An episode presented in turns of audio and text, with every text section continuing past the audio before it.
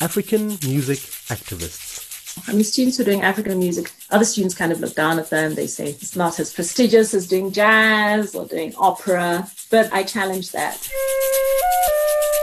This time, Patricia Opondo. It's not about what you write on the staff and what you put in words, it's what you create, the emotions, the spirituality, the aesthetics. And those are things you can only learn from a performer.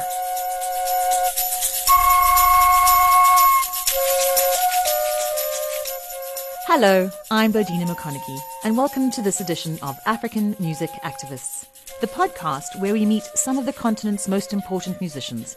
Important not just because of the music they make, but because of their contribution to keeping traditional African music alive, evolving, and above all, heard.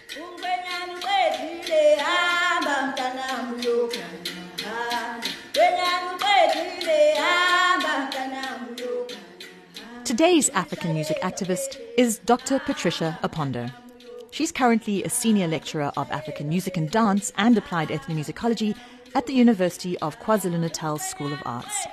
While all our activists are teachers in one way or another, Patricia has devoted her life to traditional African music education and to creating the next generation of performers and teachers.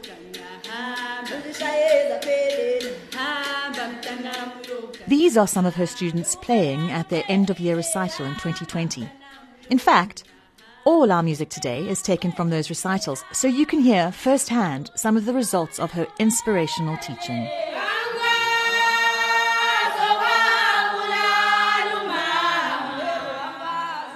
Patricia was born in Kenya and went to school in Nairobi and Mombasa.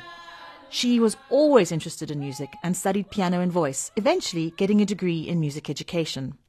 Growing up, she was learning mainly in the Western tradition. But, she says, during the holidays, she'd go into the bomas and listen to African music and try to learn traditional instruments and dances. She was captivated by the music of this continent and decided to follow her passion, which, ironically, took her away from Africa to America to the University of Pittsburgh, where she obtained her master's and then her PhD, I talked to Patricia and started by asking her at what stage she made the decision to choose between teaching and performing. So I've always been a performer, and we particularly enjoyed the music festivals and would get lots and lots of certificates. So there's something special in, in doing that. Of course, I had a few private piano students, but the teaching didn't really happen until my undergrad years you know, at that point, I mean, I realized when I was in America that the level of performance is at a totally different level. And I also wanted to follow a track that, that I could come back and use in Kenya. So I figured, you know, music education would be good. And then I'd have the certification from primary school all through high school. So that was why I chose that. And then when I did my student teaching, I absolutely, absolutely loved it. And I did a little bit of both. I did some traditional music, or we called it folk music, and um, Western music. So the schools where I taught at, we did a little concert, and we'd always have a few African pieces. And then while I was an undergraduate, I was in a community of African immigrants. So there was a, an ensemble at the University of Pittsburgh. So I started dancing with them. So I'll teach them some Kenyan songs and dances. And that's where I learned a lot of repertoire from Ghana first and that's why I learned to to play the Ghanaian pandogo drum.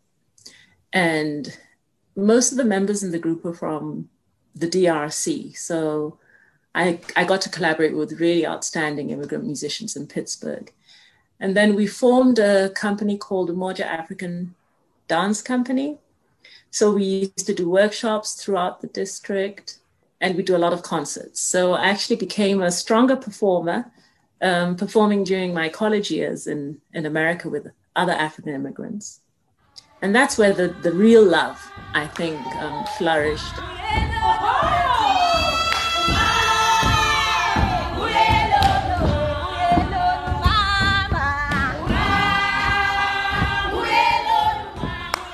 So you went over to Pittsburgh um, in the US. Why did you do that? Does that tell us something about the um, state of the study of uh, traditional African music in Africa?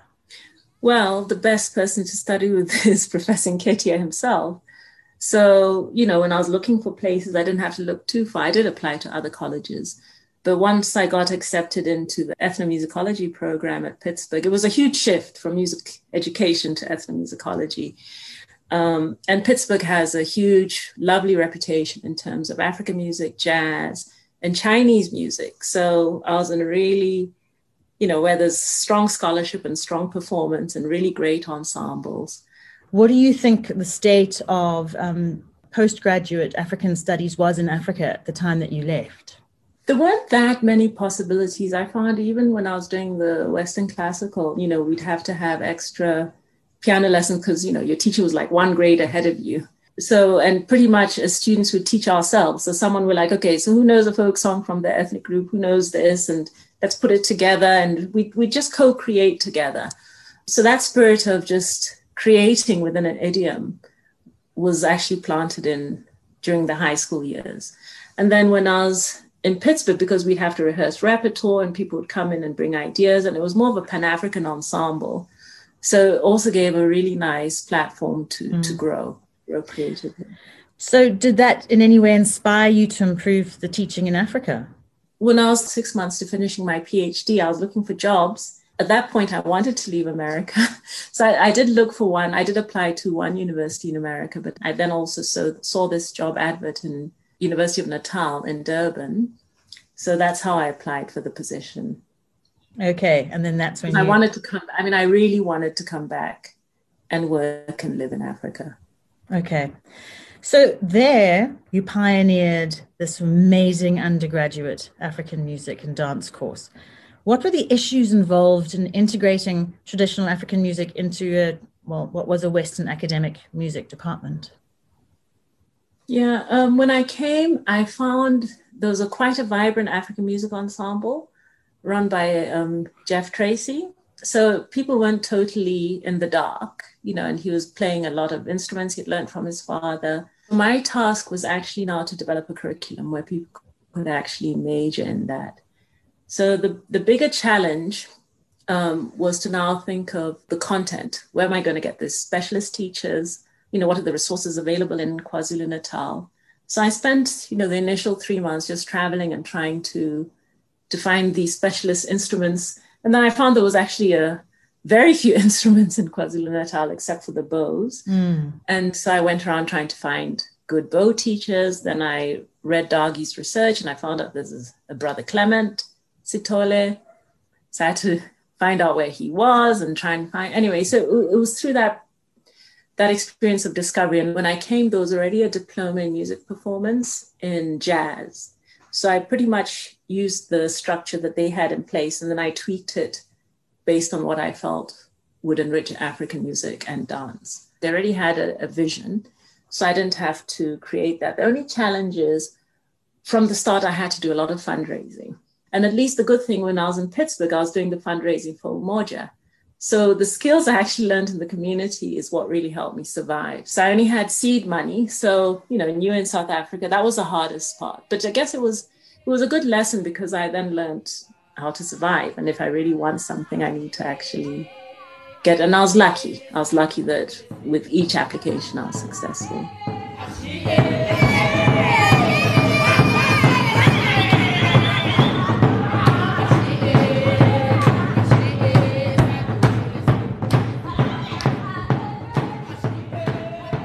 very successful because your courses are increasing in popularity all the time. What do you think the reasons are for that? I do a lot of advocacy work. And I think when I first came, I, even till now, I mean, students who are doing African music, other students kind of look down at them. They say, you know, it's not as it's not as prestigious as doing jazz or doing opera.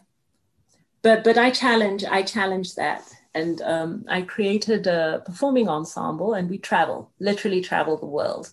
And I think by people seeing that the world is actually interested in indigenous music and how well the students would do, of course, we have to work quite hard to do our costuming and the choreography. But but I realize again from my experience in Umoja, by having a lot of public performances, people then can start to appreciate that, and students love being on stage. And then also part of the advocacy is just about your african identity you know. I said well i grew up doing both so there's room there's room for that and i guess because i had a phd in it you know, it mm-hmm. inspired quite a few others. And then when I created the curriculum, I made it quite diverse. So they don't do one instrument for three years. So each semester they learn something new. So we start with Ingoma dance, then move to Gumboot dance, then we move to Makhweyana bow, and we move to Timbila xylophone from Mozambique. Then in the third year, they learn the mbira from Zimbabwe, and they learn Maskanda guitar or palm wine guitar. So we have a good graduation rate. And then students actually promote the program. They say they learn more than just African music. They learn life skills, fundraising, documentation. So the students are actually our biggest ambassadors as well.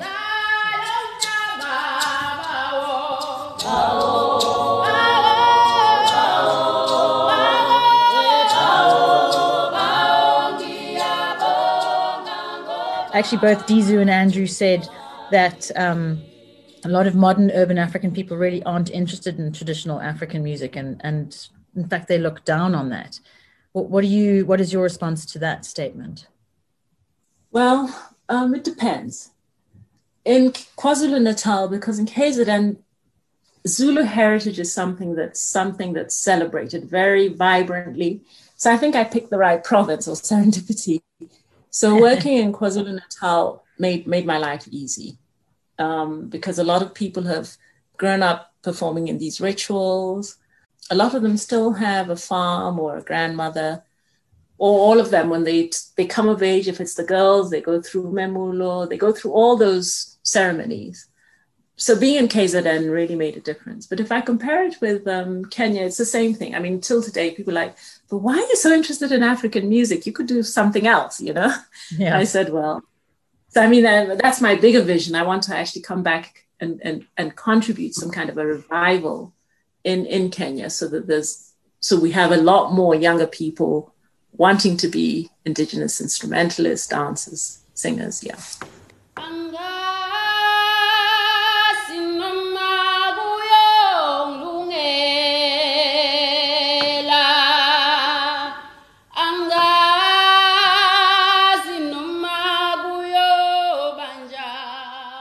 So, Patricia, Venancio Mbande Jr., who is also one of the African music activists that I've interviewed, says that the key to keeping traditional African music alive and evolving is teaching in schools. Do you agree with Venancio that um, teaching African music in schools is important? Of course. I've done some teacher and service training, but I think they did really well. They'd come to me once a week, we'd train them for uh, 12 weeks, and then they'd go back. And but they were all doing it as an extracurricular. So I think until you have specialist teachers in the school actually, you know, full time teaching teaching mm-hmm. African music. I'm not sure how much change we can effect. And even the two who are part of the music specialist teaching, they, they, they feel very frustrated because they say the way the performance is being assessed, they, they just find that there are lots of problems. So I think once the structures are in place, then maybe I can answer that better. Mm. And maybe there'd be more success with what's happening in the schools. But the students themselves absolutely love the experience with our student teachers and with those who are currently teaching at yeah. the moment.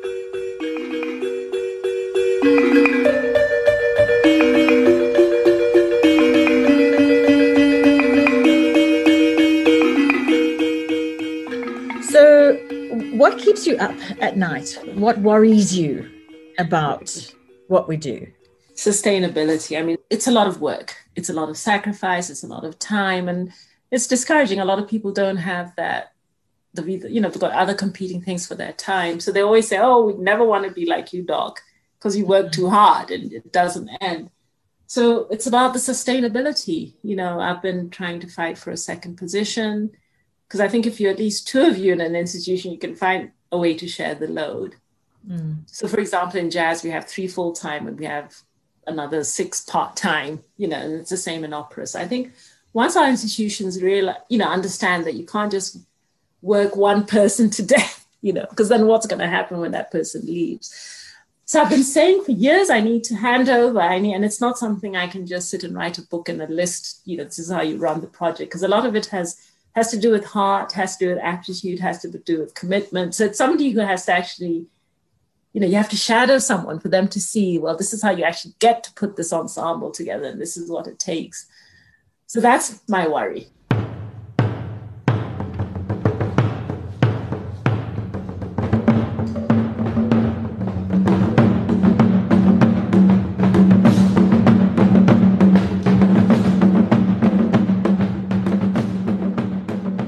If you could say anything to the Department of uh, Further Education, what what would that be? Wow, many things. Um, I think the first thing that we need to actually find ways to accredit these performers who are teachers, performer teachers, um, because I think we need to have a lot more of them into the in the institutions. Our institutions are now moving towards you have to have a PhD to be on the staff, or at least the master's, and none of my performers have that. So I'd lose a lot. I'd lose really what the energy is and the vision behind what I created. So it's for them to really acknowledge that there are other systems to measure and to integrate and to keep African music vibrant because it's not about what you write on the staff and what you put in words, it's what you create, the emotions, the spirituality, the aesthetics. And those are things you can only learn from a performer. You can't learn from a textbook. So I think my students are very lucky, and I'd like other institutions to have the same privilege of having community artists as their teachers and as their mentors. So I know I could never be like those teachers because it's it's generations. They're not just picking it up now, you know, as a hobby as I'm going to do. It's something that's been passed on to them and they're passing on.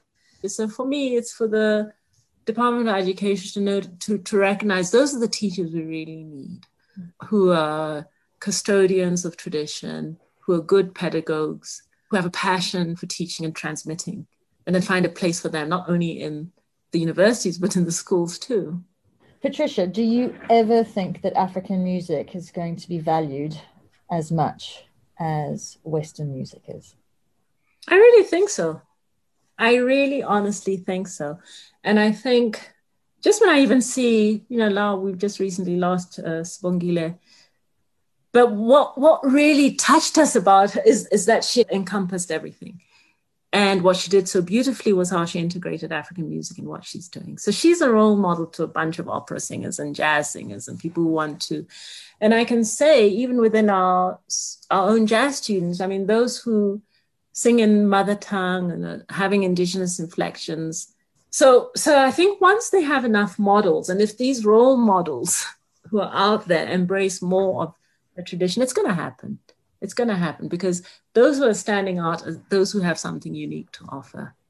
I think the damage is done in the primary and high schools where people negate what is African and what is beautiful. And I think if we have enough people who have art centers where you're actually bringing in indigenous artists to create, and um, people can actually see that you know, now with everything digital, we just have to flood the market with indigenous music, and it's better now. That's Now's true. the best time because everyone's glued to their phone and TV, and they love what's unique, what they don't see every day. They're tired of the soap opera. I don't even know who watches soap operas anymore. So some of the vision, I guess, answering that other question better is is to get more of our stuff online mm. and accessible. So you know, we're going to create a revival, and I think if you're doing that at in Grahamstown and I'm doing this here and Dizu's doing this and you know and whoever else slowly because you can't do it as one person. You really need and we need to talk together I think a lot more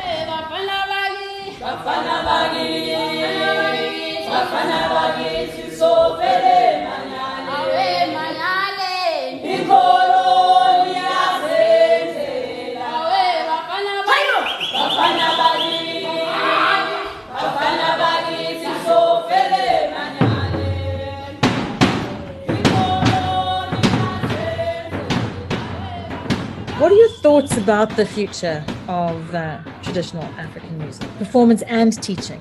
Are you optimistic? Actually, I am. Performance, yes, because there are lots of public spaces. I mean, as I say, we tour. I see a lot of groups traveling. Of course, now with COVID, that comes to an end. So let's say post COVID, then, you know, once the performance venues reopen and people can travel, because I think performance is what keeps the tradition alive. I mean, when I think of how we run our rehearsals, because with each year, when I have a new group we create new repertoire. So, and one of the things my third year students have to present a 45 minute public recital, and half of the program has to be their own original creations. So I can just say, by the quality I see at the exit recitals, I'm really excited to see what the future holds in terms of performance. Hmm. In terms of education, I think more universities are offering African music, and I think if we put our heads together, because we're we're not that many, and we try to improve and assess each other's work and give advice to each other on how we can how we can grow, I think that'll be better. And if we can maybe try and have exchange programs with it, you know, so our students can actually perform together or see each other's work, that would be great. And then, as I mentioned, if if we can think of a larger research project to actually document and archive all these practices and just do mm. that systematically, I think that'll help. And then find a way to integrate the research into the teaching. Because you know, I, I find it's a hard thing just trying to get the students excited about that research is something that you can do. It's not something that those professors do out there. So I think for the future, you know, we need to make research accessible and empower students so that they can actually go out and document things on their own and and then we can integrate that into the curriculum.